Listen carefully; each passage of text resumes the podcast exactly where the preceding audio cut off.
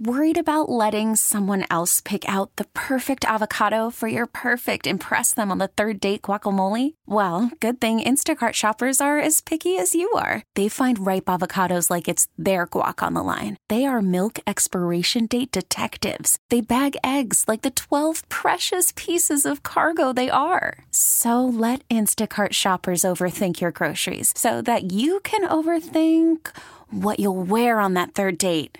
Download the Instacart app to get free delivery on your first three orders while supplies last. Minimum $10 per order, additional term supply. Listen to every MLB game live. In the deep left center field, it is high, it is far, it is God. Stream minor league affiliates. The Midwest League home run leader.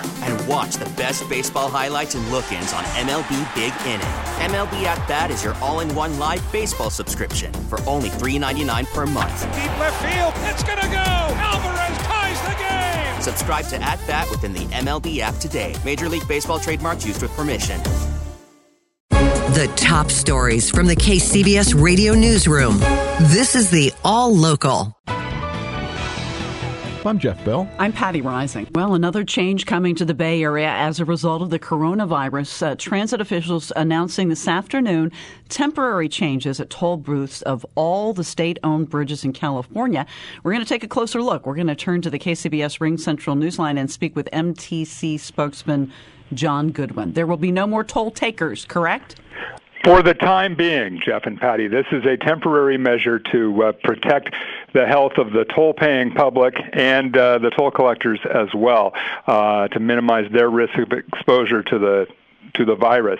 Uh, but beginning at midnight tonight, uh, all of the toll booths at all Bay Area toll plazas will be unstaffed.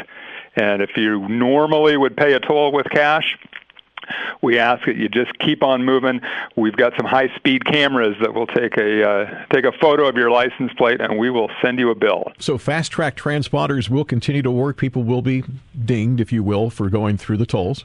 Yes, everybody who uh, everybody who uh, passes through the toll plaza will be dinged, as you say, Jeff.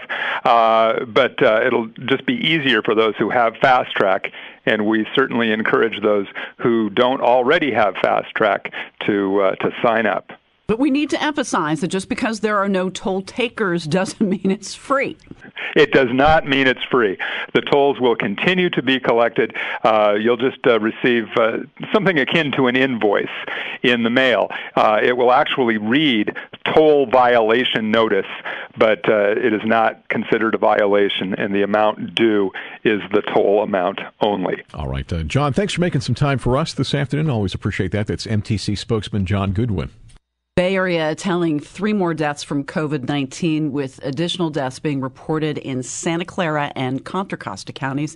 KCBS's Margie Schaefer reports plans are being made to ramp up shelter in place enforcement next week in San Jose. The County of Santa Clara Health Department announcing two new deaths from COVID 19, bringing the total number of deaths to eight in Santa Clara County. The seventh death, an adult male in his 80s. The eighth death, an adult male in his 70s. And Contra Costa County is reporting its first death from COVID 19. Health officer in Contra Costa County, Dr. Chris Farnitano, says the person passed away at a hospital in the county on Thursday. They were in their 70s and they had a condition that placed them at risk of serious illness, and they had recently traveled outside of the country.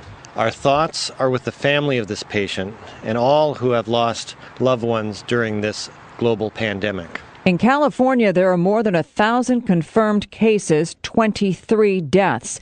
Eight of those in Santa Clara County, the most of any county in the state, and home to San Jose. Under the shelter in place orders, non essential businesses, including restaurants for sit down service, hair salons, gyms, and many retail stores should be closed. San Jose Police Chief Eddie Garcia says 56 businesses have been given warnings. Our current plan is to move from an educational stance to an enforcement stance on any business that has been contacted, warned, and then reopens. We're looking to begin that enforcement next week. We have several remedies to include criminal citation, business license sanctions, and health code violations. Other coronavirus developments the Bay to Breakers foot race has been postponed until September, and two state prison employees have tested positive for coronavirus. One at California State Prison Sacramento, another at San Quentin. So far, no inmates have tested positive. Margie Schaefer, KCBS. Breaking news on the Bay Area's news station, KCBS. And this breaking news involving Yosemite National Park. It is now closed until further notice. The park shut at 3 o'clock this afternoon due to concerns over the spread of the coronavirus. You know, that closure will be enforced 24 hours a day, seven days a week. Park officials encouraging people to take advantage of its website until the park is able to reopen. PG&E and California Governor Newsom have reached a deal for the nation's largest utility to emerge from bankruptcy triggered by the massive liabilities from wildfires. The governor's office announced today that PG&E agreed to overhaul its board and operations and to put the company up for sale if it doesn't pull out of the bankruptcy cases by June 30th. PG&E will also commit billions of dollars in additional spending to prevent wildfires, meeting one of Newsom's critical demands for the bankruptcy plan. East Bay Regional Park District Rangers were taking the shelter in place order seriously. Earlier this week, Rangers were handing out $400 tickets to visitors standing too close together. The district has since rescinded those tickets, but is encouraging people to keep a safe distance from each other. KCBS is inviting listeners to vent. You tell us how you're feeling about the coronavirus crisis and shelter in place. KCBS's Jim Taylor feels your pain.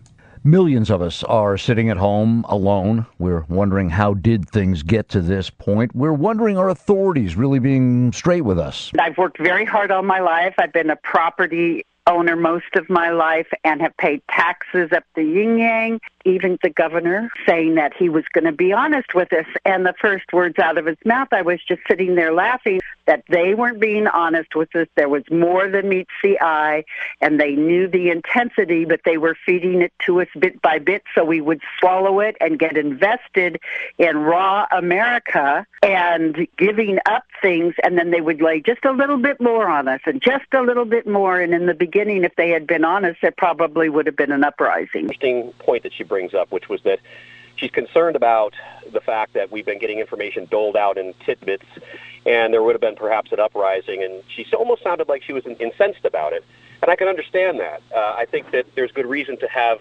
skepticism. But at the same time, and on the opposite end, I really believe that the way this information has been brought to the public has been effective, and it's about not inciting uh, chaos or uh, you know, riots, if you will. A common theme among many listeners being ticked off at those who flaunt the shelter in place directive, people who treat this health crisis like a holiday. So they're treating it like a vacation instead of treating it like the health emergency it is. There's fear, there's anger, there's distrust, and we're hearing it all. Jim Taylor, KCBS. We all know about the long lines at big box stores as nervous customers empty shelves of everything from toilet paper to sanitizing wipes. Well, now it appears that Costco is fighting back against panic buyers and hoarders. Signs have started showing up at some Costco stores saying returns will not be accepted on toilet paper, paper towels, sanitizing wipes, water, rice, and Lysol. Not clear if it is a policy covering all Costco stores, but it does seem to go beyond the signs seen in many retail outlets, limiting people to a few purchases of items that have suddenly become very hard to find. Subscribe to the All Local wherever you get your podcasts and stream us on your smart speaker 24 7 by saying Play KCBS Radio.